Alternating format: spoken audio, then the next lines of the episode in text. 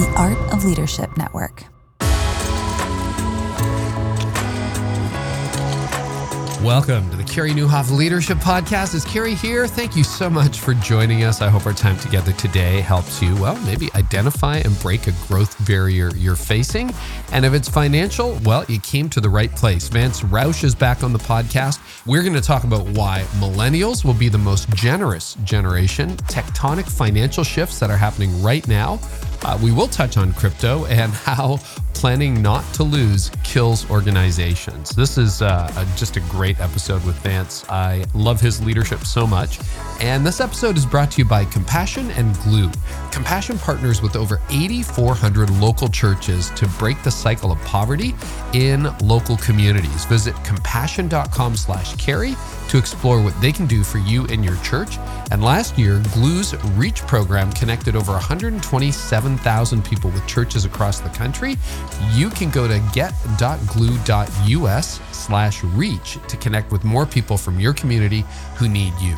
Well, Vance Roush is the founder and the CEO of Overflow. It's a Silicon Valley company that's helped over 400 nonprofits and churches raise tens of millions of dollars using their revolutionary platform and process. We also talk about a pivot he's made with Overflow. Uh, if you love startup stories like I do, you're going to really enjoy this one. He's also one of the pastors at Vive Church in San Jose. He's a fundraising expert, and he and his wife, Kim, live in the Silicon Valley with their four children. So he gets it done, I'll tell you. Hey, one thing I've got to let you know uh, first of all, this is not financial advice. We're going to talk about money. We're going to talk about how to raise money. We're going to talk about all kinds of things. It is not financial advice. Please consult a financial advisor. Secondly, you need to know I'm also an investor in Vance's company. Not a major one, but significant. Just wanted to disclose that. That is not why he is on this episode. Uh, but anyway, I want you to know that just so that I am transparent about that. We were an early series investor in his privately held company. So, anyway, that's not why he's on the show. He's got a fascinating story and uh, just wanted to let you know about that right up front. And man, I really hope this helps you lead. When I talk to church leaders in particular, raising money is one of those things that is just really hard. It was hard for me for the first 10 years until I finally figured out how to crack the code on raising money. And most leaders I know, most church planters I know say, yeah, we don't have quite enough. So hopefully this really helps you today. And hey, one of the things you should do with money is share what you have. And so I want to highlight a ministry that is all about the local church, and that is Compassion International. I've worked with them for many, many years, and their mission is to release children from poverty in Jesus' name. And they do it by partnering with local churches in areas with extreme poverty. My wife and I, we sponsor a number of kids. I've been to a number of villages, mostly in Guatemala, where Compassion does incredible work. And do you know that Every child sponsored, all 2.2 million, are cared for by a local church in their community, every one. They don't actually go to like a compassion center, they go to the local church. So they're partnering with over 8,400 churches in the developing world. And that means if you're a church leader, Compassion provides valuable resources for your church as well. So our church partners with Compassion, and I would love for you to check it out. So you can visit compassion.com slash carey to explore the resources that Compassion has available for your church. That's compassion.com slash carey, C A R E Y. And today's episode is also brought to you by Glue. If you're like most pastors, your outreach strategy hopefully looks nothing like it did a year ago, let alone 10 or 20 years ago, because things are changing so fast. And Glue has a revolutionary new program called Reach. Last year, Reach connected over 127,000 people with churches across the country. These are people searching the internet going, I got questions about life, and Glue connects them with local churches. That's an average of 12 new contacts every month for churches that sign up. So here's how it works Glue partners with recognizable national campaigns for Jesus. You've seen He Gets Us, K Love, Churches Care, a lot of others. When people respond to those campaigns and ask to connect with the church, Glue matches them with a church in their city. Then your church receives connections in a dedicated inbox using Glue's suite of free texting tools to communicate with them and build relationships. Super easy to use, doesn't require additional staff, and costs are covered by kingdom minded donors. The best part, with others focused on running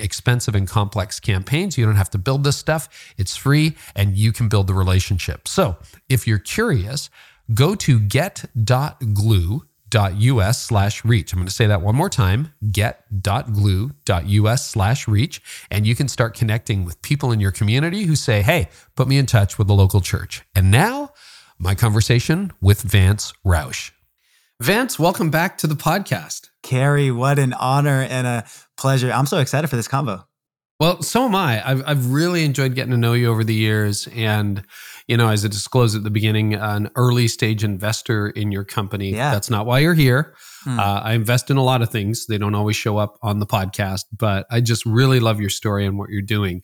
So I want to pick up here. You've taken your startup through a few business cycles, uh, launching literally in the 2020 crash, which was absolutely brutal for tech. Um, now we got a bank failure in the mix, uh, Silicon Valley Bank. You've got the incredible rising markets of 2020 to 22. Then you've got higher interest rates, layoffs all over Silicon Valley, bank crashes starting right next door to you. What are you noticing about resiliency and learning as an entrepreneur in this season? like, it's crazy. Oh my goodness, what a summary, Carey. Let's uh-huh. breathe. Let's breathe really quick. Uh-huh. Uh-huh. when you summarize yeah. all of that, you know, it's funny. Um, in hindsight, it's funny, right? Going through it, yeah. uh, it really tests your mettle. Um, yeah, as they say, we started a company um, right in the middle of the pandemic, right? Uh, literally, as I was pitching my company to investors, March 2020 happened, right? and so it's like, okay, that that's kind of crazy. But the company that I was pitching was a giving platform, Overflow, uh, just for anybody that doesn't know, Overflow is a giving platform specifically that has unlocked non cash asset giving for churches and charities. Um, and I started looking like a genius a little bit because the stock market, you know, after a crash in March, really started to rebound and rip, right? But not only stocks, Robinhood, crypto, everything was mm-hmm. just ripping um, you know, again, hindsight's 2020, but maybe part of that was because people were just bored at home looking for things to do, right? Looking right. to invest. I'll get into in, crypto. Yeah, yeah, and try to you know um, sharpen their financial literacy and and all that type of stuff. So I've been on this roller coaster since we endeavored to to start this company and lead this company through all those different waves right? Um, you know, I look like a genius and then I don't look like a genius when the market crashes in May 2022. Yeah. Right.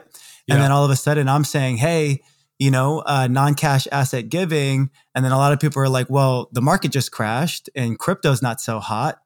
Right. And you have a stock in crypto donation platform. yeah.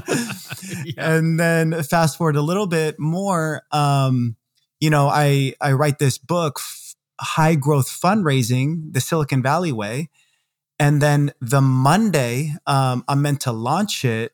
The weekend before, Silicon Valley Bank fails. like, and so, uh, title change, uh, title change, yeah. And so I feel like I I, I need to maybe write a, a, book about you know resiliency at this point, uh-huh.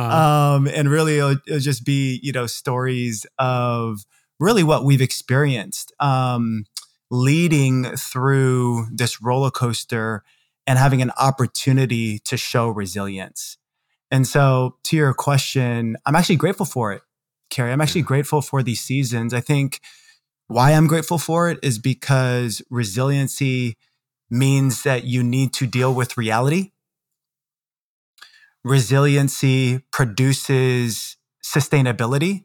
Mm-hmm the fact of the matter is is that some of the cycles that we went on some of the the bullish cycles that we went on we now know were just not sustainable mm. right some of the money printing cycles during the pandemic where people were receiving checks and things like that and loans and things like that at the rate at which we were doing it we're learning now wasn't sustainable Hmm. And so part of the resiliency story is getting to a place of sustainability. And I'd say this our business, our company, our team, because we've had to show resiliency, has never been more sustainable, has never been more sound, um, has never been more clear. I think resiliency produces clarity, um, and clarity produces energy. And so, in a weird way, I'm actually energized by it. Yeah. So one of the one of the challenges, like you always have external factors, and you've had those. I mean, as long as you've been human beings, you've had wars, you've had Great Depressions, you've had the recession of two thousand eight, uh, so much stuff. But it seems like twenty twenty to twenty twenty three was a real roller coaster. Right. And you know, you're a young entrepreneur, young leader, yeah. heading into that. What happened inside your head? What was your head game? How did you? You know, because they say, I think it was Andy Stanley who said, you know, momentum makes everything look better and lack of momentum makes everything look worse. Mm. And I think that's very, very true. How do you not get caught up in the hype or then want to just throw in the towel uh, in a year like 2022 when it all yeah. kind of, the, the external things kind of collapse? Yeah, I've had to learn to sharpen my processor. Mm. You know, every okay every computer has a processor, and Silicon mm-hmm. Valley is actually famous for silicon chips, which has been able to accelerate the rate of innovation with that processor. So our processors are now smaller and smaller. You have companies like Intel. Um, yeah. That's what's happening in people's brains and people's mentality. And it's kind of crazy. We're living through a time where we're learning that that processor needs to be sharpened because the rate of change is to a pace and a level like we've never seen before. Right. Yeah. And so, you know, the last time in 2008, when WAMU, the largest bank fail, failure of all time, um, when WAMU failed, it actually failed across 14 days. Mm. When Silicon Valley Bank failed, it happened in 24 hours. Yeah, no kidding. Right. And so things are just happening faster things are happening at lightning speed, that means your processor needs to be sharpened. Um, when I talk about processor, to make this really practical, um, part of what I need to process and sharpen is to protect the believer in me. Mm. So the the the same thing in me that allowed me to take a leap of faith to start a company, that believer in me, right? That that optimism inside of me I have to process external and internal situations at a level and also now at a rate that protects that believer in me. Mm-hmm. So I don't get cynical. So I don't start drawing back. So I don't um, start playing not to fail and start um, focusing on what could go wrong, but continue to remind myself, but what could go right. And so, how do you do that? Honestly, simply asking those questions and reframing myself to those mental models um, and reminding myself and refreshing myself, uh, you know, the origin of why I even started the journey, right? Um, you know, Jesus kind of does it with Peter, um, you know, when he re- reappears back to Peter and and and points Peter back to the place, right, of the of the origin and and that's what i have to do sometimes. I have to be super grounded. Uh, part of the resiliency is being super grounded in my why right? And and when i got to the place where i understood my why is actually when i launched the company but that was a journey to even get to the why right? Because you have to ask yourself multiple whys before you get to the actual core um, pure true place of intention that can, you know, have you be resilient through these tough times. I'm going to get the phrase a little bit wrong, but I'd love to go there. You said something about, you know, playing to win versus planning not to fail. Yeah. And that really resonated. I think you're right. In adverse conditions, or when a leader gets cynical, or when a leader gets, you know, a pastor or an entrepreneur gets discouraged, we can start just running defense. Yeah. And part of that, honestly, part of leadership is how do I not go bankrupt oh, in totally. really oh, volatile oh, totally, conditions? Totally. Like I get your newsletters and that kind of stuff too. Yep. Right. So I get it. Like you're playing a game where the stakes are high and we're mm-hmm. and most startups fail. Yeah. So can you can you explain a little bit more because we talked about the first time you were on the show, you're in Y Combinator, you've had some of the mm-hmm. best coaching, you worked at Google. Mm-hmm. What is the difference in your mind as a leader between playing to succeed or playing to accomplish your mission versus versus planning not to fail. Yeah, and, and please rephrase that in the proper phrases. You you nailed it. Uh, okay. I would actually highlight in this a Silicon Valley principle of how Silicon Valley actually operates. You can only lose 1x your money.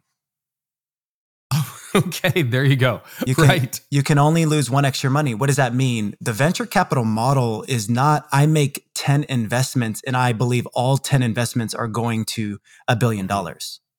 Right? There is an expectation actually that with those 10 investments, seven, eight of them are likely going to fail just based on statistics. Mm-hmm right? But the venture capital model is based on the fact that one, two, maybe if you're really good, three of them are going to be massively successful. And that's how the math works out. So that means you can only lose one extra money, but it's asymmetric in the opportunity. Mm-hmm. And so actually playing not to lose in a Silicon Valley mindset doesn't do anything. It actually mm. is better if you fail fast so that you could learn or even honestly shut that thing down and start again rather than just sitting in this kind of mediocre line, right? And this is not the same paradigm that everybody should adopt because if you're running a lifestyle business, a small business, even a church, right? Um, you should not have the mentality of just like start a church, fail a church, start a church, fail a church. Right, That's probably right. not the right mentality, but I'm talking about a very specific if you're trying to do something at a scale where millions or even billions of people are using your product, which is the Silicon Valley way, they just think about it's a different game, right? And so that's what I mean by that. Well, and I think um, planning not to lose is a mindset that is very easy to play. And I've got a few decades on you.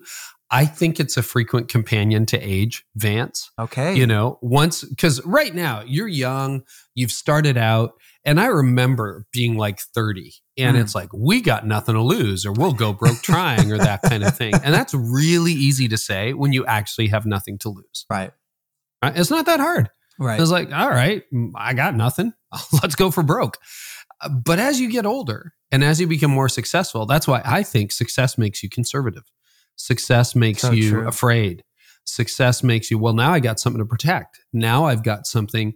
And I, I, I want you to go there. Like, what happens to organizations? Because I, I, I agree. We're not looking for, and I remember Tim Ferriss interviewing, I think it's Mike Maples. Does that name yeah, ring yeah. a bell? Yeah. Floodgate, okay. You would yep. know Mike mm-hmm. Maples. Yep. So basically, that's what he said. That's how he's he's a, a, a venture capitalist, mm. and he said, "I make ten bets on companies, ten investments in companies.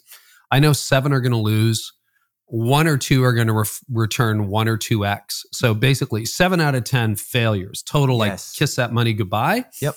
But he says you get one Uber or yes. one Dropbox or one Chat GPT, OpenAI. Yep Yep. And he says that's a hundred times, a thousand times, 10,000x returns. And that's how you make your money. And again, exactly. I don't think that applies to every company or every business, but the just planning not to lose mm. mindset, I see that pervasive. What are the dangers?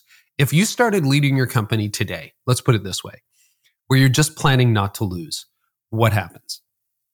Yeah. So I think if you're leading your company in a way not to lose, it's the fastest way to stagnation.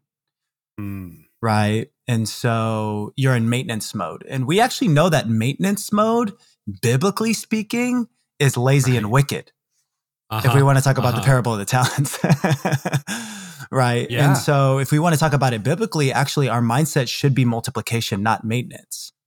Mm. Um, and so, to your point, though, I fully agree. I mean, you know, uh, a privileged part of my journey is that my wife and I co founded a church with our lead pastors, Vive Church here in the Silicon Valley. Mm. And we talk about this all the time as a team that it was so much easier to be risky in the first couple years because mm-hmm. to your point, you have nothing to lose and nobody nope. would know. and no one would know. No one would know. You got a dollar, you lose a dollar, you make a dollar. That's fine, right? You got a person, you lose a person, exactly. you find a person. Nobody yeah. knows. The community's not that big. Um, and you're just you're just naturally able to take risk easier. Um, we're 11 years in. We just bought our first building here across the street from Google. Um, you know, it's a it's a quite expensive investment that we've made. Um, thousands of people to come into Christ. It's it's awesome. Hmm. God is moving. Uh, but to your point, it's so much harder to take risks. Yep. And so what I think the progression is, is that risk has to look different, right? Mm. Even with our friend Mike Maples, right? At the end of the day, he's still taking a portfolio strategy. Right. And so that's what I think is, you know, if you're looking to continue to um, move the needle, especially when you think about the next generation uh, for mm. church planning and church growth and things like that, um, you have to make strategic investments into Gen Z, into things that could fail, but you're not all eggs in one basket. Does that make sense? You're taking a right. portfolio approach and you have margin for things to fail so that you can allow for things to succeed. And that's sort of the idea of constant experimentation. Exactly. What are you trying that's new, right? Maybe you've got a goose that laid the golden egg. Maybe you've got a strategy that's really working but everything has a life cycle. Yes. So how are how are you doing that three years into your company? It'll this summer will be three years since you launched Overflow. how are you calculating risk differently? Because now you actually have clients, you've actually got a team, you've got real payroll, mm-hmm. you've navigated um, multiple economic scenarios, probably mm-hmm. more than you ever imagined in July of 2020 when you launched. Yep. So how are you calculating risk differently than you did three years ago when you were launching? Yeah. So when we launched, we were primarily known as a stock and crypto donation company. Mm-hmm. Um, but we needed to accelerate towards our original mission and vision faster than I even anticipated. So what do I mean by that? and what that? was that original mission? Exactly, yeah. exactly. So the mission of Overflow is to inspire the world to give based on a biblical proverb, Proverbs 11:24. The world of the generous gets larger and larger, so if we believe that is true, why would we not build a platform that invites people to live a generous life, which means that they'll live an enlarged life, mm-hmm. right? And the vision was very specific to build the infrastructure that makes generosity frictionless across every major asset class. And so the obvious answer at the time that we started the company was to unlock stock and crypto donations, which even in this environment Carey is unlocking incredible generosity, and we can talk more about that. we but will. yeah, we also found that there are other things that are inhibiting generosity that are not even just in the non-cash asset space. So, for example, um, fees. Uh, some people don't like the fact that there are so much uh, merchant processing fees attached to mm-hmm. a gift. Um, and definitely churches and charitable organizations that are receiving the gift don't like that either when they see it in the P&L. Mm-hmm. And so we were like, oh, it's not just about unlocking net new um, giving through non-traditional assets, but it's also maybe incorporating a new thing within our platform that saves churches and charities money on giving through regular credit debit ACH. And so mm-hmm. creating innovative business models, creating exclusive partnerships with payment processors where we can negotiate that rate all the way down. And so now my company has taken much more of a portfolio approach, offering other ways that we can help serve churches and charitable organizations. Um, and that has been a really exciting thing to see is that the environment has forced us to innovate further and offer new ways that we can serve felt needs and pain points uh, for our customers. We're going to get into a lot of the details about crypto, about um, new asset classes. I want to go there millennial giving versus boomer giving. I yeah. mean, this will be, we're going to get into the weeds, which I love. love but that. before we do, you know, I am really intrigued by this journey of the last three years one of the challenges a lot of leaders have, young or old, Vance, is they have that internal, like, I got to keep myself encouraged. Yeah. There's a multiplicity of voices. I know you've got a board, I know you've got a team. Mm-hmm. How do you determine, and probably on that team, you have a, a range of like not doomsayers. Hopefully, you don't have them, but very conservative people who are like, oh, "Hey, oh, yeah. you got to be careful." You know, and on the other hand, you got people like, "Roll the dice, you're gonna win." You know, come on, come on, come on. So you got some real encouragers, and maybe you have some more cautious people around you. What is your current framework for discerning which voices to listen to, which voices not to listen to, and is that changing in any way? Such a good question. I think that and this is something I'm continuing to grow in. Uh, but some of the constant principles that have stood the test of time um, is number one, prayer, right? I think prayer is so important. You know, we say at our church that it's our first response, not our last resort. I know a lot of mm. uh, faith communities have adopted that mentality um, and bring really prayer at the forefront is really, really important. I also subscribe to this idea that time is the best truth teller. Mm. And a lot of times when, you know, the current situation looks like it's against you, if you're operating at a first principle truth, in time, if you're operating in first principle truths, it'll come around to resolve itself out. Um, mm-hmm. I see the same thing with relationships, right? is the people that have stuck with me in the peak times and the valley times and has been steadfast and consistent in my world, I can trust. Right. And so that person that's super bullish in my world, but is just recent in my world, I'm uh-huh. going to temp, I'm going to temper that bullishness or I'm going to temper that guidance. Right. I'm going to take it as one input um, and put put it through my filtering system. That other person that is super negative or pessimistic in my world that just entered my world, I'm going to also temper it the same way. But those people that have journeyed with me and been through the peaks and the valleys and are steadfast, largely those people are typically not are not at the extremes. And those people typically right. are not actually trying to tell me what to do or give me advice. They're actually giving me more questions to reflect back to help me reflect and process um, kind of how to contextualize things. And instead of answers, they're giving me direction. Right. Mm. And so th- that's what I've kind of valued. And that's what I've allowed to help navigate these seasons. That's, uh, that's good wisdom right there, Vance. So let's dive in a little bit. Let's go to crypto. Okay. One of the yes. most controversial topics, just to pick something light to start with. um, you know, it was on this rocket ride in 2020, 2021 to unheard of valuations. Uh, it became a bit of a laughing stock in 2022, where a lot of like from the Super Bowl ads right down to the pit at the end of the year. And now, so far as of recording this, about a 72% gain in 2023. What's your take on crypto right now? I mean, who was it who came out and said it would have, oh gosh, should have done my research. Balaji. Like a trillion. Yeah, Balaji. Okay, yeah, so talk about who Balaji go is. From Bitcoin is going to go to a million in 90 days. Yeah. And so he see and what's it at right now as we're recording this? Well, when April? he said that, it was like uh low twenty thousands, and now right. it's and it had been up to what seventy.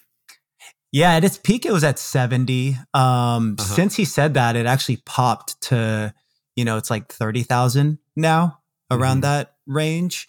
You know, this is by the way not financial advice. We're not uh, no no this is not financial advice. we're this not is, RIAs you know we uh, are nope, having nope, the water cooler nope. talk about crypto. And i personally um, don't believe that that's going to happen. Um, at the time that we're recording this we're about a week into him making that prediction. So we will see, I guess. yeah. But I personally um, don't think that uh, Bitcoin, its price is going to reach a million dollars. But I do think that he was saying that for impact and effect. Balaji is considered one of the leading voices in the crypto Web3 space. Um, he's reputable too. This is not just some person saying things. Um, he was it's not some TikTok influencer. Exactly. Right? He was an actual executive um, at companies like Coinbase and and things like that. So he is. We'll a, link to him in the show notes. Exactly. want more. Yeah. He is a, a reputable source um, that I think was saying it for a point of impact and effect because of people's losing trust in the central banking system here mm-hmm. in the mm-hmm. US and even honestly globally with the 16th largest bank in the world failing right um, that was kind of unprecedented uh, the way in which it failed and then also this inflation that has not yet been under control um, mm-hmm. in the US. And so the idea is that people are looking for ways to hedge against inflation. So, you know, for anybody that's listening to this, $100 in your bank account today is not necessarily $100 next year mm-hmm. because of inflation. And if we get into a state of really high inflation, or even in some countries, unfortunately, that face hyperinflation, that $100 could mean literally minimal. Um, and and because of that dynamic right now, people are looking for yield, they're looking for protection, and they're fleeing to asset classes that they believe can be resilient through things like inflation. The fundamental idea of the blockchain and Bitcoin and cryptocurrency is actually to hedge against those things. For example, mm. Bitcoin inherently only has a max amount that you can mine from it. Right. And so even just the fundamental paradigm of this currency is meant to be anti-inflationary. And in that sense, it's like gold. There's only so much, right? Exactly. You can dig forever. There's only so much. So exactly. Yeah. And so that's my take on it. My take overall is I can't predict what the price is going to be yeah. tomorrow or in 10 years. But what I can be long in is this idea that yes, eventually we will need asset classes, just like the publicly traded stock market has been for a lot of people for decades mm-hmm. that has yield, has growth to it that is productive. And so the challenge for crypto overall, I think Bitcoin has a fundamental utility, but the rest of the tokens, cryptocurrency, the rest of the Web3 space is going to be challenged to continue to find actual utility. And if it can hmm. continue to find utility like I believe Bitcoin has, it will always be valuable. So you don't just outright dismiss it like a lot of analysts do. No. And I think for the purposes of this conversation, I mean, people will have opinions about, oh, I think it's a gimmick. I think it's this. Here's the reality for those of you who serve a church, lead an organization, lead a nonprofit who are trying to raise money, kind of doesn't matter what you think. Your people have stocks, your people have yes. crypto, they have invested. And whether it was some guy on a Reddit thread that was just like, oh, yeah, I got into this, right? Like they're trying to figure out how to give, and you're trying to figure out how to lever leverage that generosity. Exactly. That's the purpose of this conversation. That's okay. So crypto, a little touch on CRISPR. We're not a crypto. We're not doing a CRISPR. Yeah, let's get into CRISPR. No, never mind. anyway, gene editing. No, That's different right. podcast, different subject. Um, so let's uh, let's talk about the difference between how millennials think or handle money or how boomers do. And by the way, I loved your book. I had the privilege of endorsing oh, it. Oh, thank you. And I thought you had some really, really good stuff. It's called High Growth Fundraising, the Silicon Valley Way.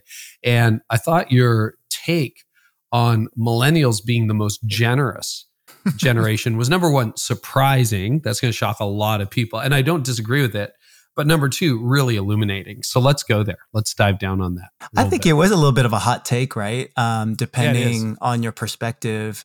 Some people still label millennials a certain type of way in a certain type of persona, hmm. right? Um, I know growing up, I'm a millennial. I'm like right in the middle yeah. of a of being a millennial, and I've heard and even agree um, with some points around things like entitlement um, mm-hmm. and things of that nature. The reality is this why I say that millennials are going to go down as one of the most generous generations the world has ever seen is a couple of reasons. Um, just macro economically speaking, we're undergoing the greatest wealth transfer the world has ever seen.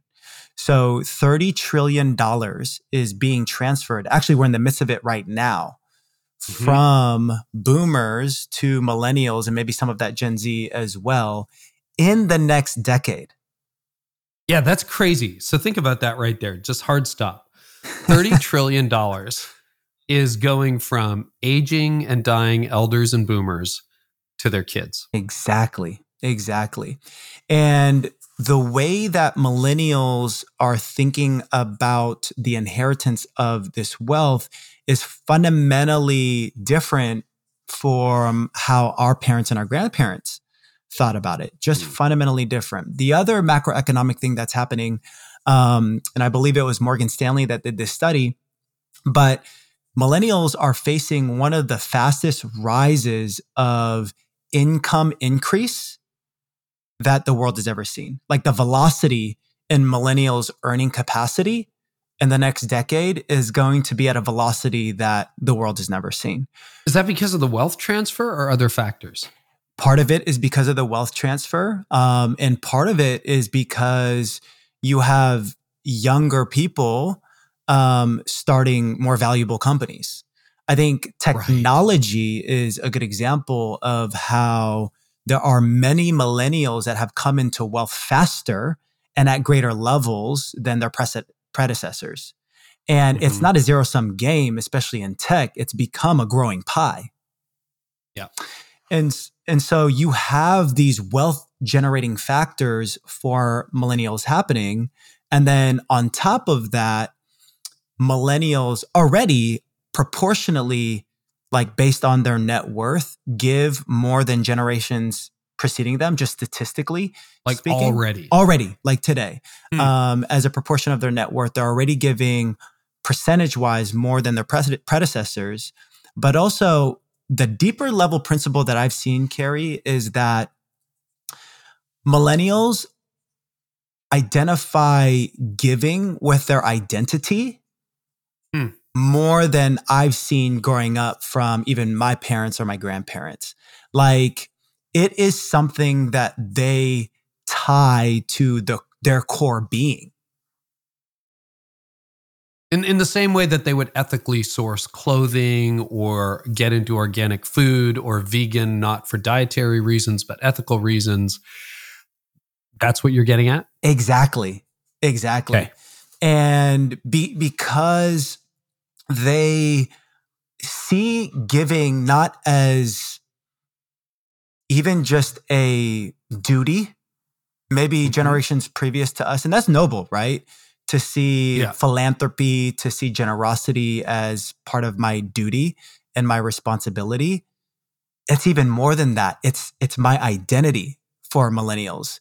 And so there's not a right or wrong answer, but what I'm saying is that when it's in the identity bucket, that's almost like a unlimited bucket.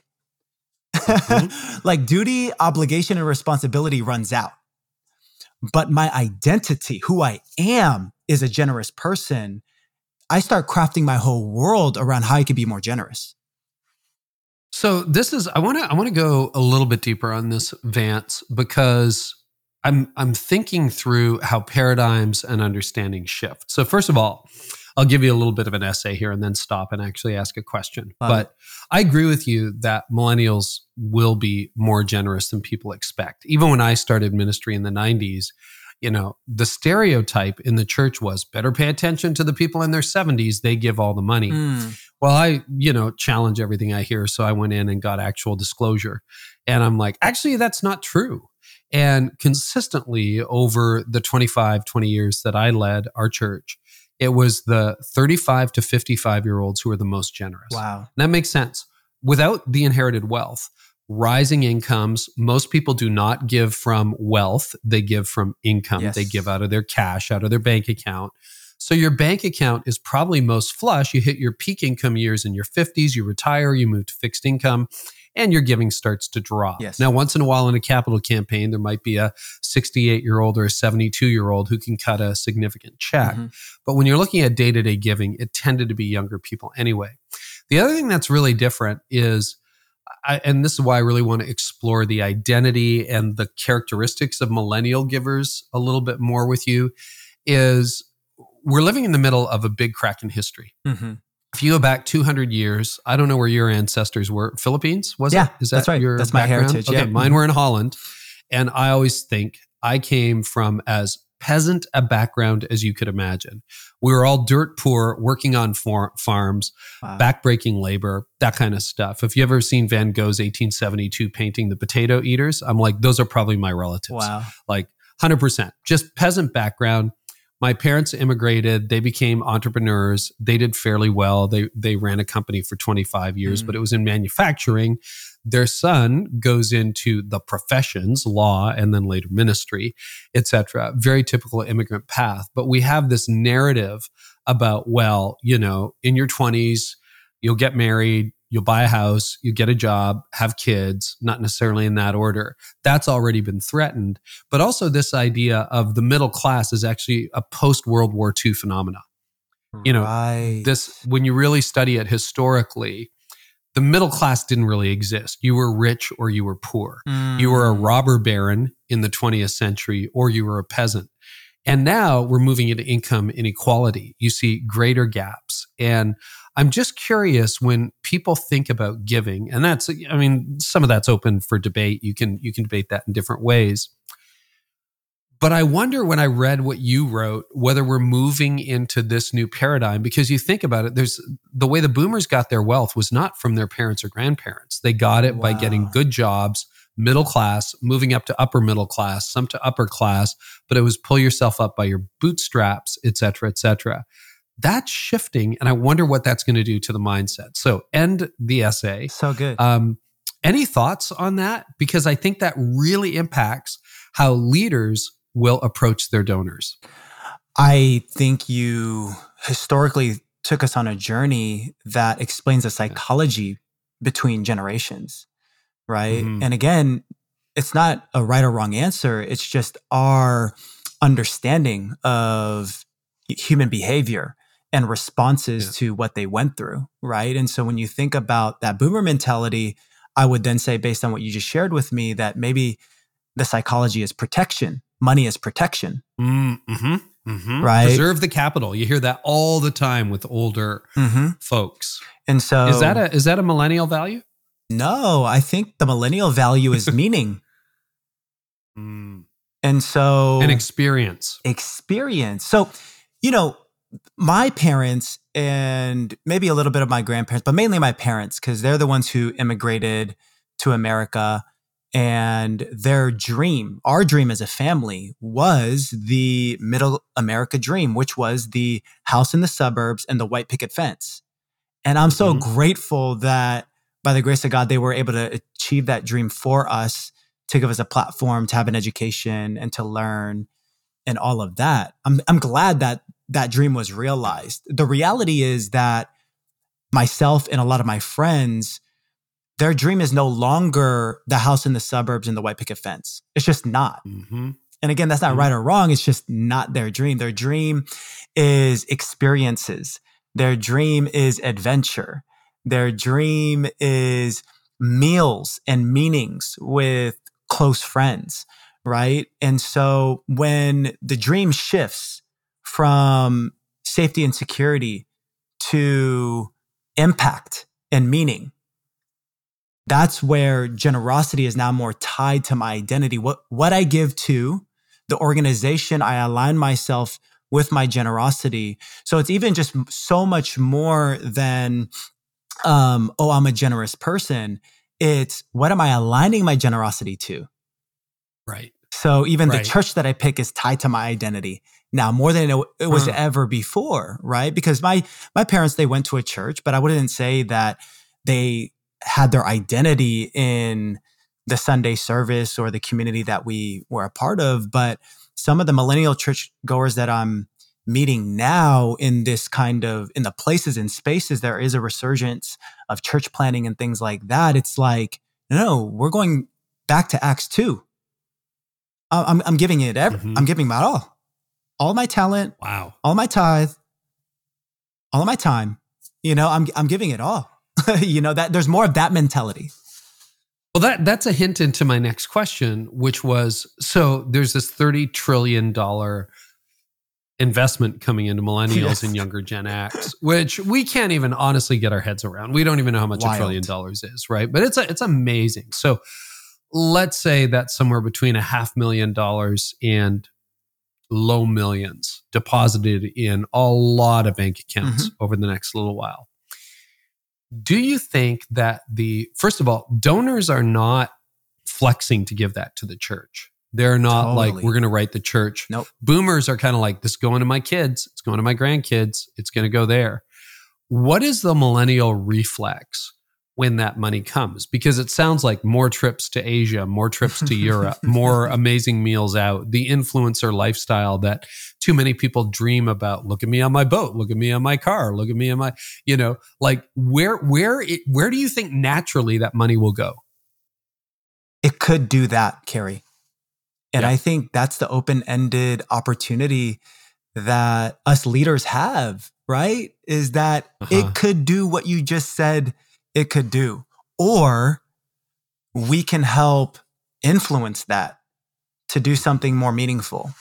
Right. Yeah. Um, and so I do think that's where leadership comes in. I do think that's where um, pastoring comes in and shepherding comes in so that people understand that some of these endeavors most probably are going to be empty at the end of the day. Um, but here, here's here's yeah. the problem though, is that some people are making all this money, they're inheriting this money, and then they work for companies like Google, Apple, Facebook, right? And Google's mission is this to organize the world's information so that it's accessible to everyone. Okay. Wow. What a amazing mission that has now impacted billions of people, like billions of users. Okay. So you, you have a tech millennial that's working at a company like this that feels like they're on mission. And then they go to a Sunday service and then there's no vision. or if there is, it's way yeah. smaller than their employer. Uh huh.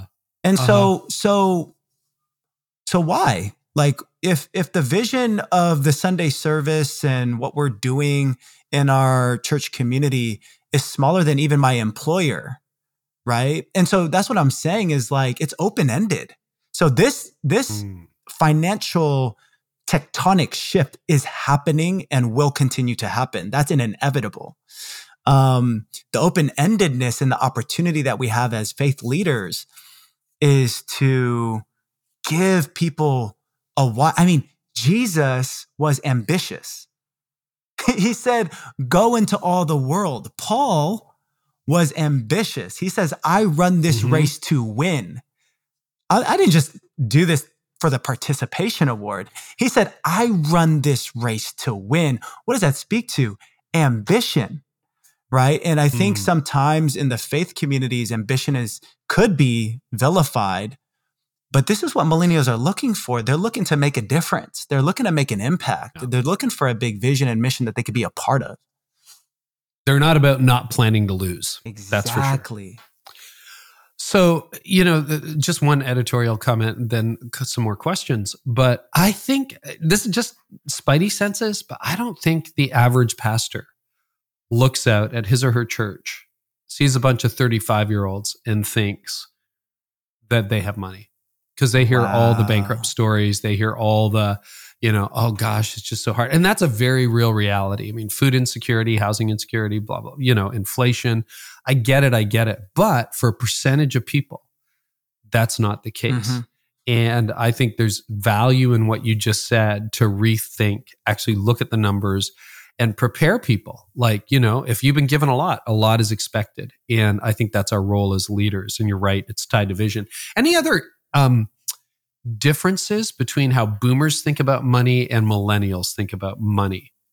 Oh, a lot of differences. okay, let's go there. Let's go there. A lot of differences. Um, Spend Me Not did an epic uh, kind of list of like 22 different ways that millennials manage their money.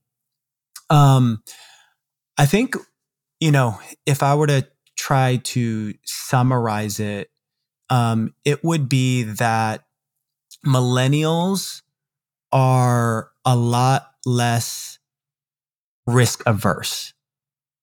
Mm. Okay.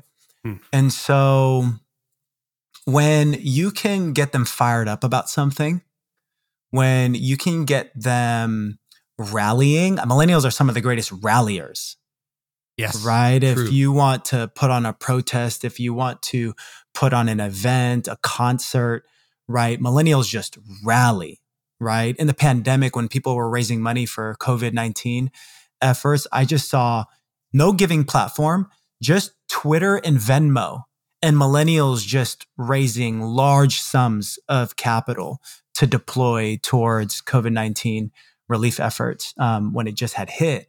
And so there is this, I mean, GoFundMe, one of the most valuable private companies in the world right now, um, is an example of how millennials just rally, right?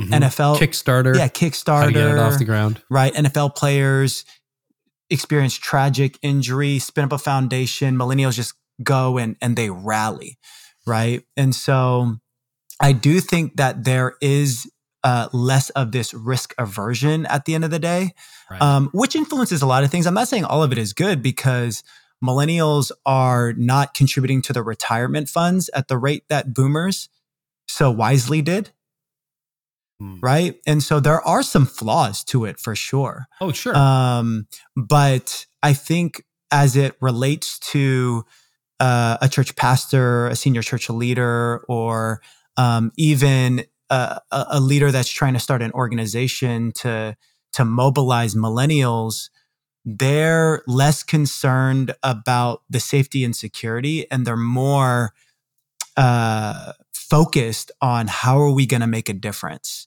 And if you can show me that, we'll rally. And money is just a tool, one way that we're going to get this done.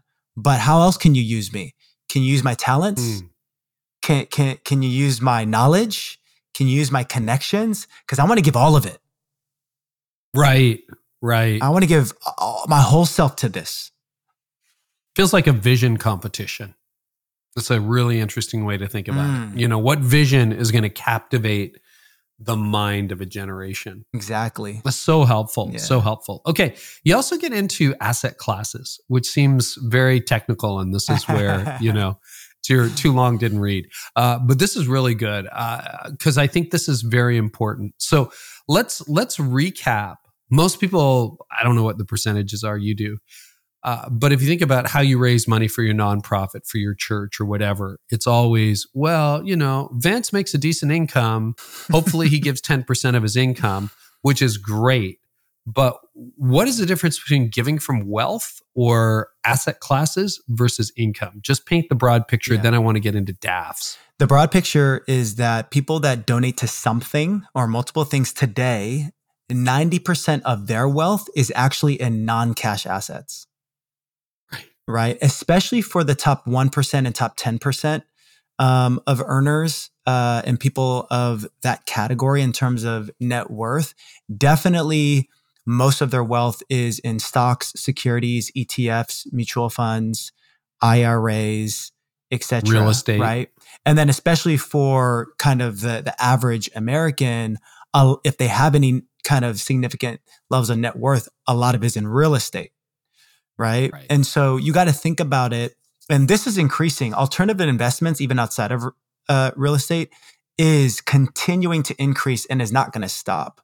And so the broad stroke picture is this is that, you know, we focus all of our efforts as charitable organizations and churches um, to encourage people to give from where 10% of their net worth is. Right. And so it's kind of like asking people if you're raising money for a building, for example, to give from their leftovers. Why Mhm. would we do that? Mhm. Right. And that's partly why we call our company Overflow. How can we tap into abundance? How can we tap into the place where they're actually storing wealth? A big part of it is some people don't even think that way. So if you can Right. invite them into imagining um, and lifting limitation, that's part of the unlock, right? Right. Yeah, and I, I added real estate to the list. So let me just caveat that because I've had this conversation with Dave Ramsey a couple of times. If you have a net worth of a million dollars, you could say, "Wow, you know, I'm rich, I'm loaded." But if it's all tied up in real estate yeah. and you don't actually have any savings, that's a non-liquid asset, Correct. and it's really unusable until you sell that's it. Right. And he would say, technically you're a millionaire, but not really, because most people who have money would be diversified beyond just a principal property. That's right. Right.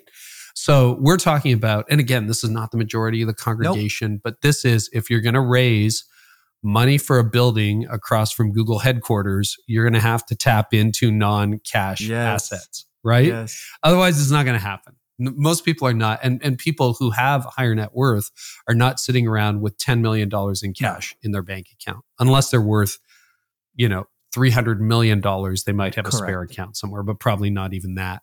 So you're looking at people who have diversified asset mm-hmm. classes in beyond that. So can you explain what a DAF is, a DAF? Yeah, a do- DAF. A donor advised fund, or like you said, mm-hmm. a DAF is one of the fastest growing financial vehicles in the past five years. Um, wow. Specifically, what it does is that there are these big brokerage houses like Fidelity and Charles Schwab that have a foundation arm to their business. And what that allows people to do is, you know, you take a tech person or even just a, a business owner um, in the mid- uh-huh. Midwest, um, or you know, a, a, Wall Street banker in New York. It, it doesn't actually matter the prototype, but when they have a windfall or a big liquidity event, typically, um, they will open up a DAF because they want to use that as a tax strategy to minimize the capital gains tax on that big liquidity event or that windfall. So you're offsetting it. Mm-hmm. And what a DAF does is it allows you to offset it in that year you had the windfall. And then once those securities, it's usually non cash assets that go into that DAF um, and they get diversified in a portfolio within that DAF.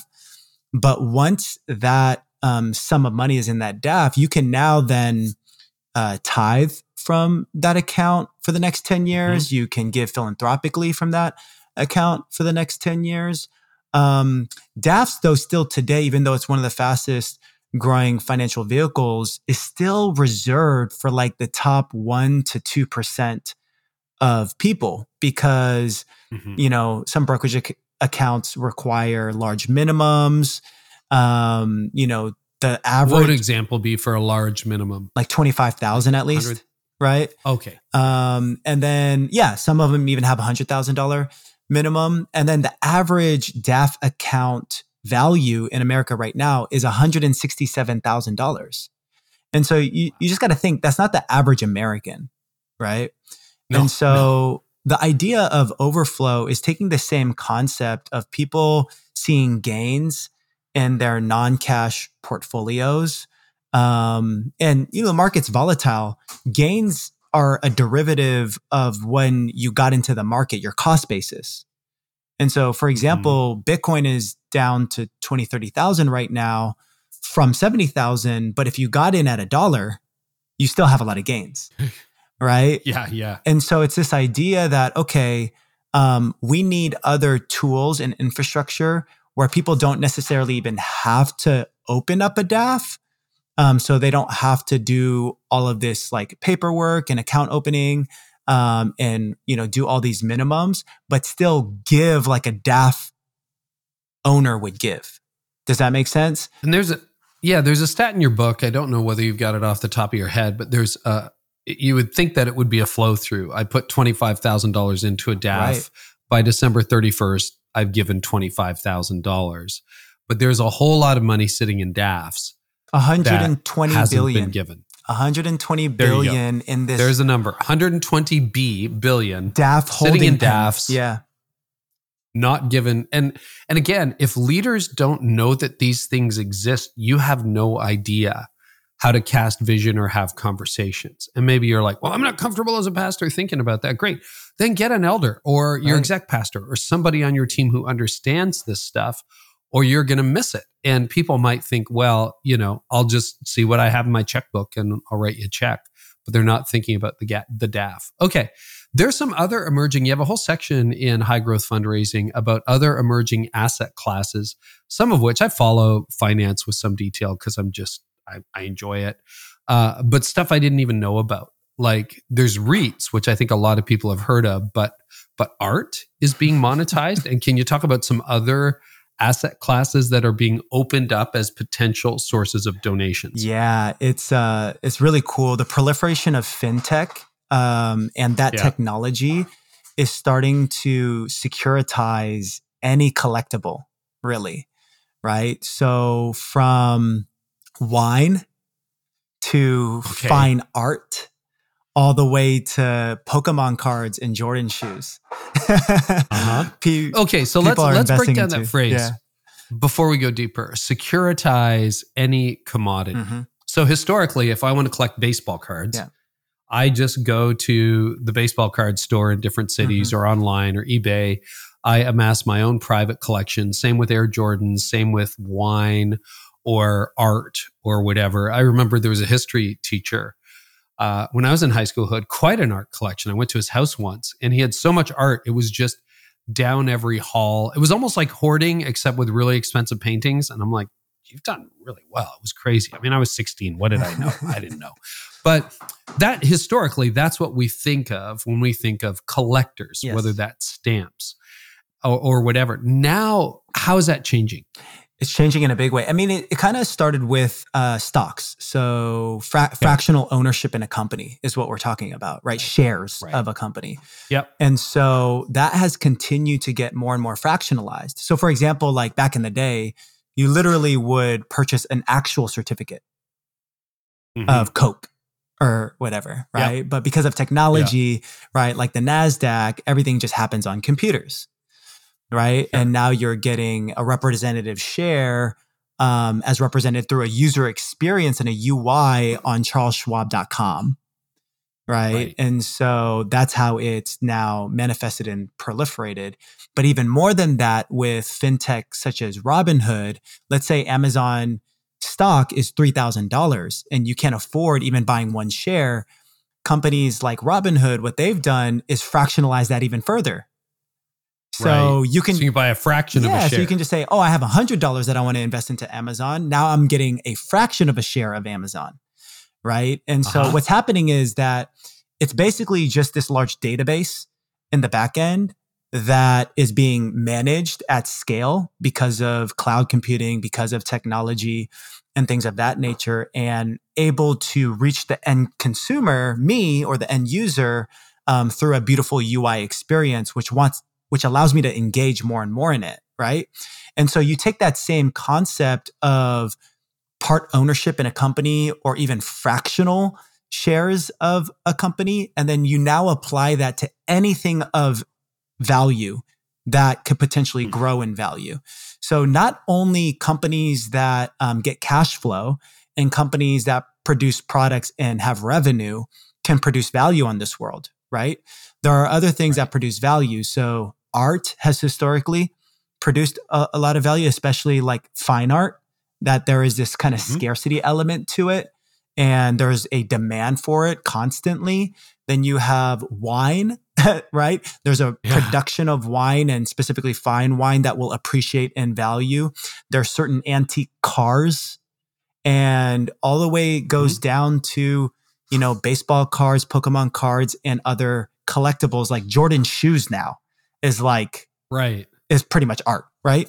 And so it is. Yeah. If you take this idea of those things can produce value and those things actually only used to be accessible to high net worth individuals through technology, a company can actually take custody of, let's say, a Van Gogh. Mm-hmm.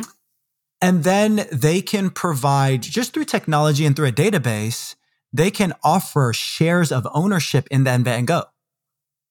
Right. And then in the same way, almost like timeshare. Exactly. Right. You know? Exactly. Yeah. And instead of having to show up physically at an auction in London or Paris or New York, you have this cool app where you can just buy a fractional share of that from the comfort of your home. mm-hmm. And mm-hmm. let's say that Van Gogh was acquired for a million dollars. And then in you know, two years sold for $2 million, everybody that had a fractional ownership gets to share in the dividends of that sale. Right. And so that's happening at scale now across a lot of alternative assets through fintech. Which has good and bad aspects too. It's making everything more unreachable to the average person. But, you know, there is the sense that the art world, for example, was old, wealthy people right. going to Sotheby's in New York or London or Paris or wherever. I imagine these fintech apps, I mean, it must be a whole new demographic. Is it getting into fractional ownership? Like, describe who is participating in these new asset classes. Yeah. So in the rise of Robinhood, they've seen better days. But you know, a couple years ago, when they were really exploding, half of all new brokerage accounts in the in the world were started through right. Robinhood. Hmm. And those brokerage accounts were new investors entering the market. And so right. when I say that, you know, millennials are thinking differently about giving, um, they're also thinking differently about investing. Right. Hmm. And so there is a new mentality, right? That's why, um, you know, uh, collectibles like cards, baseball cards, and Pokemon have made a resurgence because there's like a nostalgia factor with some of mm-hmm. us growing up. And, you know, more than wanting to invest into just Tesla and Apple, I also want some of my net worth invested into these nostalgic items that I know have a lot of demand to it. Sure. Um, and so there is this now uh, diversification across more and more asset classes, and this is not going to stop. There's going to continue to be this diversification and this democratization. Um, and so it's going to become more accessible to more and more people. So, what does that mean for your church? What does that mean for your charitable organization? You need to think innovatively. And like we were saying earlier about crypto, instead of like speculating on it and oh, I believe in it, I don't believe in it. The reality mm. is it's happening. And how are you providing options for your people to give that optimizes the opportunity? That's the first principle truth. How do you just provide options right. and let people that are clever within your congregation make a decision? Hmm.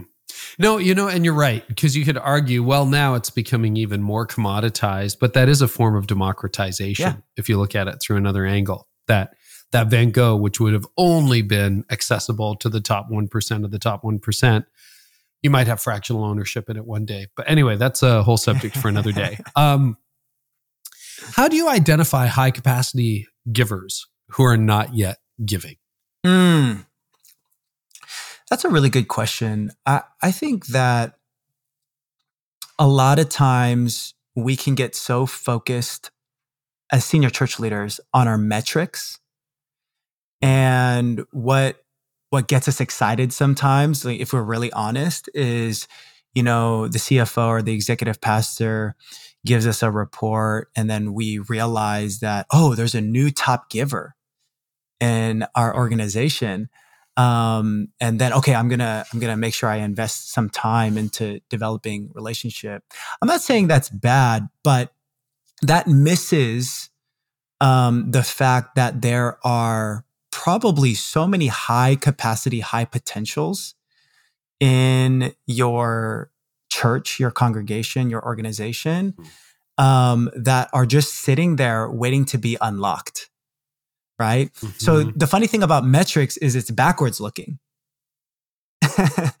and so yeah. not just being driven by metrics, but actually being driven by meetings. So we say this thing here in the Silicon Valley do things that don't scale.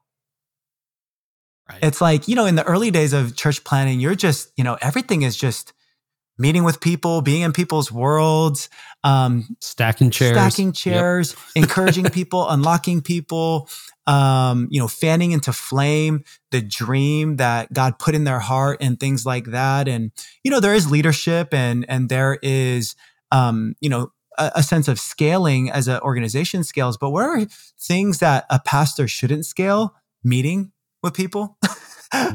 right? Having mm-hmm. like a carved mm-hmm. out amount of time where you're meeting not just with historically who your top givers were, but those people that have a hunger and an appetite to want to be discipled and to be unlocked. And so I think that's part of it. You know, one thing that um, we felt God spoke to us as a leadership team and specifically to our pastor here um, in the Silicon Valley at, at Vive Church, my pastor, Pastor Adam, one thing God spoke to him was he was really challenged um, in this idea that we live in, you know, a pretty wealthy place. And so somebody had prophesied over him that, oh, you're, you're going to have millionaires in your church. And we were at the time, we are like, oh, well, obviously we live in the Silicon Valley, right? But then there was another word. Um, they're not going to come in as millionaires. Hmm. You're going to make them, right? And so it's this idea that are we providing a place where people can flourish? Are we providing a place where before they became successful, right?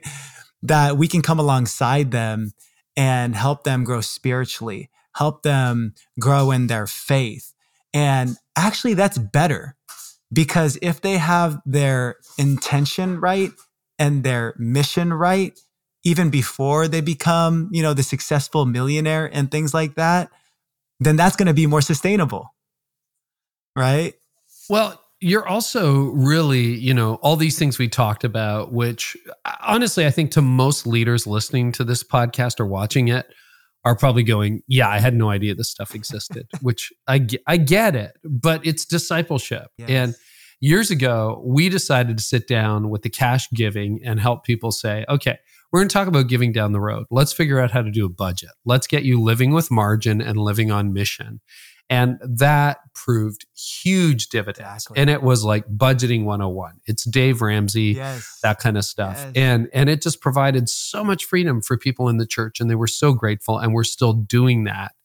But I wonder if that needs an update because when you're just talking about cash, you're talking about for a small percentage of people, 10% of what they have and they're like, well, actually, I do own this, you know, fintech fractionalized ownership of Michael Jordan, you know, Air Jordan collections, you know, Nike, or I'm into art, or uh, you know, I've got I've got this whole new category of stuff that sort of is my life, and this goes back to the the problem we talked about earlier, which is that kind of wealth accumulation will automatically go to more experiences, better meals, bigger houses, nicer cars, that kind of stuff, if you don't have a counter vision.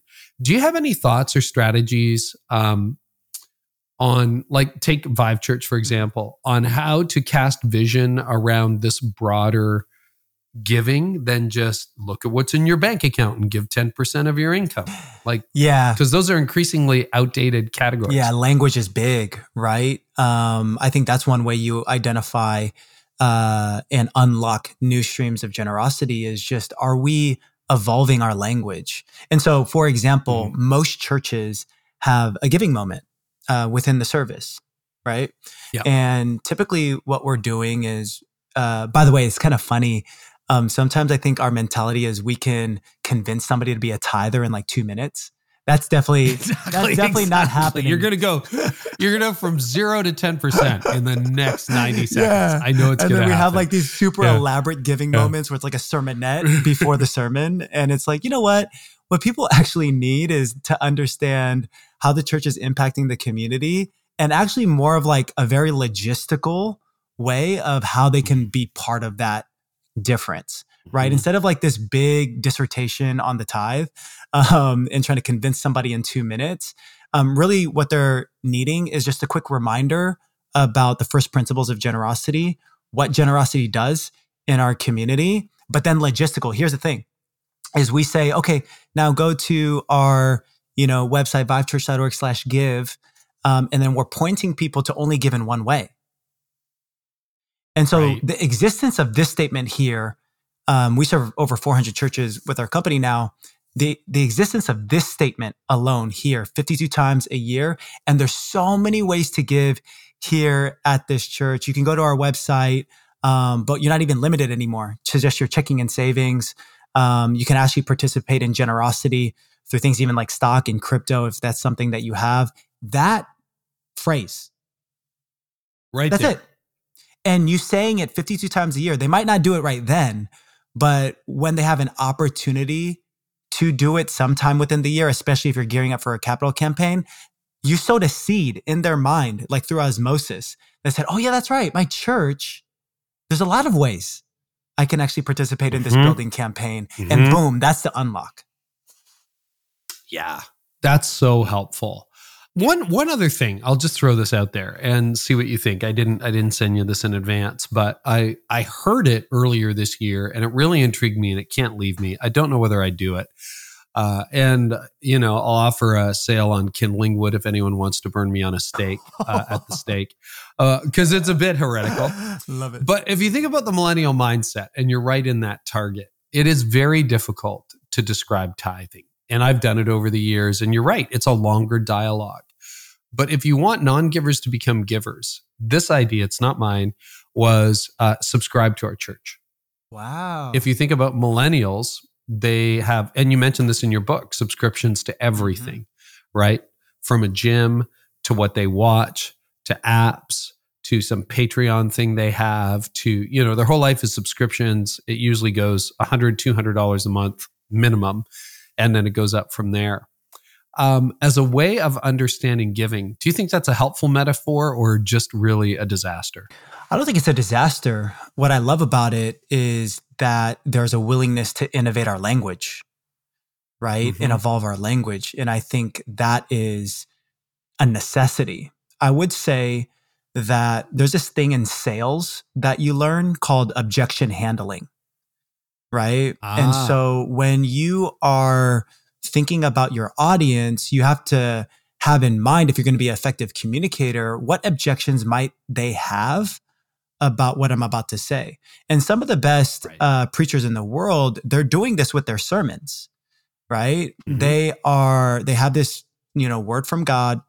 And then they're thinking through their audience, what their audience might say, and they're baking into their sermon automatic proactive objection handling, right? And so when you talk about you know doing a sermon series on something like the tithe or even having a conversation one-on-one discipling somebody on getting the revelation of the tithe you got to think about the things that they're thinking in their mind that is stopping them from getting that revelation right so for example some of the biggest objections that people might have about the tithe is isn't that just a church tax Mm-hmm. wait wait isn't Mhm. that just uh old covenant i thought we lived in the new covenant right? And when you Right. understand that's how people are thinking about it, you can bake in proactively things like, hey, and if you're participating in the tithe here at this church, what we believe is that the tithe is not actually old covenant. It actually came before the law.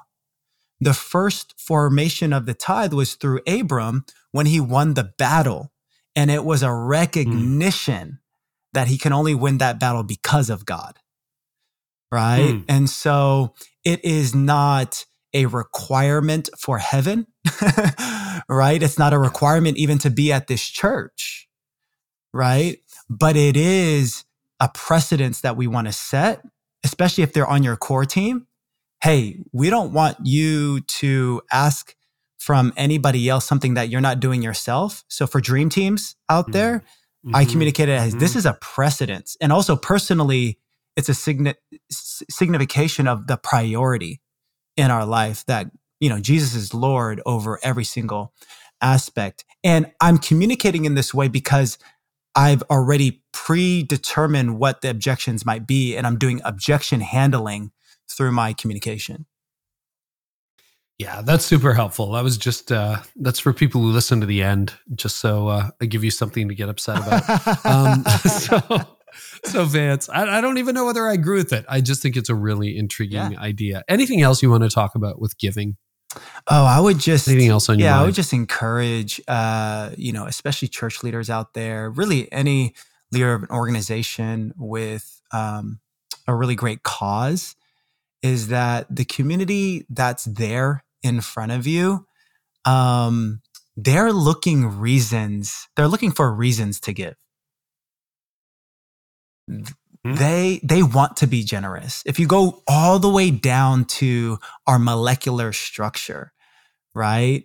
um, we are wired to give as human beings, right? There is a dopamine that hits your brain when you give financially, not just of your time, when you give financially. And so when you have that mentality and it's more about what you want for people than from people, you can really cultivate a healthy, I believe, a healthy uh, atmosphere of generosity in your organization. Ah, that's a great word. Well, the book is called High Growth Fundraising the Silicon Valley Way. It's out everywhere now. And um, where can people find you or Overflow online these days, Vance? Yeah, on all the social channels, just uh, search for Vance Roush, my name. Um, and then, more importantly, uh, if there's any way that we can serve you um, through our technology, it's overflow.co overflow.co, not .com, .co. And if you put the slash carey on there, uh, we'll de- definitely take special care of you because we oh, love because we yeah, love yeah. we love Carey. But you know, um, those are the different ways we can connect, and I would love to to connect with anybody that wants to go deeper on these topics. Awesome. Vance, I love what you're doing. I love what you're opening up. Giving is a really important discipline for me personally and my wife. And when I heard about your idea, I'm like, wow, I just just love it and love the mission you're on. And thank you for helping us over this last hour and a bit. So appreciate you. Thanks, Carey. Man, I learn so much every time I sit down and have a conversation with Vance. He is a super sharp young leader. So, whether you're an entrepreneur, whether you're a not for profit leader trying to raise money, or even a business person thinking about cash flow, hope you enjoyed this episode. And remember, this is not financial advice. So make sure you check with your financial advisor. But I thought it was a fascinating conversation. You can get a lot more in the show notes at careynieuwhof.com slash episode 570. You'll also find transcripts there. Man, leadership is hard. We just want to make it easier for you. And so do our partners. So make sure you check out Compassion because they partner with local churches to release children from poverty in Jesus' name. Go to compassion.com slash carey, Figure out how your church can be involved. That's compassion compassion.com slash C-A-R-E-Y. And Glue's Reach campaign will connect on average 12 new people a month to every church that signs up. Go to get.glue.us slash reach to connect with people from your community who need you. Next episode, we got Michael Hyatt and Megan Hyatt Miller coming up. Man, we have a great conversation. I was excited for this one. It exceeded my expectations. Here's an excerpt. I lied to my wife for years. I didn't know I was lying because it made sense to me. It's just like, babe, I gotta, I gotta be doing this thing. You know, this really requires my, but, and I convinced myself that the situation was temporary. And, and so I'd say, you know, as soon as I can replace this director of marketing, then things will normalize and I can mm. give you and the girls the time you need and deserve. Or, or once I get acclimated to this promotion, I'll give mm-hmm. you and the girls the time and attention you need and deserve. But the problem is you string those temporary situations, one of them bleeds into another, and pretty soon it's a life like that. And we it's self-deception. And at some point we have to just take a hard look in the mirror or the, a hard look in the eyes of our spouse who lovingly confronts us and just say, something's got to change because what I'm doing now is not sustainable and it's going to lead to a bad end. That's next time on the podcast. Also, uh, we're going to talk about the new math of church planting with Warren Bird and JJ Vasquez. Horst Schulze is back, Seth Godin, Henry Cloud, Caitlin Beatty. Who else have we got? Chuck DeGroat is coming up. We've got Judah and Chelsea Smith. Also excited to have Jon Acuff and Brad Lomenick back on the show and Richard Foster for the first time. If you subscribe, you get that automatically for free. And uh, well, it's free wherever you're listening to this podcast. And thank you so much for sharing this show. You are helping us reach more leaders every single month, and we're grateful for it. And one last thought for you if you're ready to end dreadful meetings with, you know, that person, toxic people who are ruining your culture, and if you're ready to stop losing your best leaders, then it's time to check out my training program, The Art of Team Leadership. And in it, I will walk you through a step by step process for finding and developing better leaders for your ministry and creating a thriving team culture. You can simply visit theartofteamleadership.com and discover for a limited time how you can get access to my training program for only $17. That's it. $17 to start. Check it out, theartofteamleadership.com. Thanks so much for listening. Cannot wait for the next episode. Share it with someone you love. And I hope our time together today has helped you thrive in life and leadership.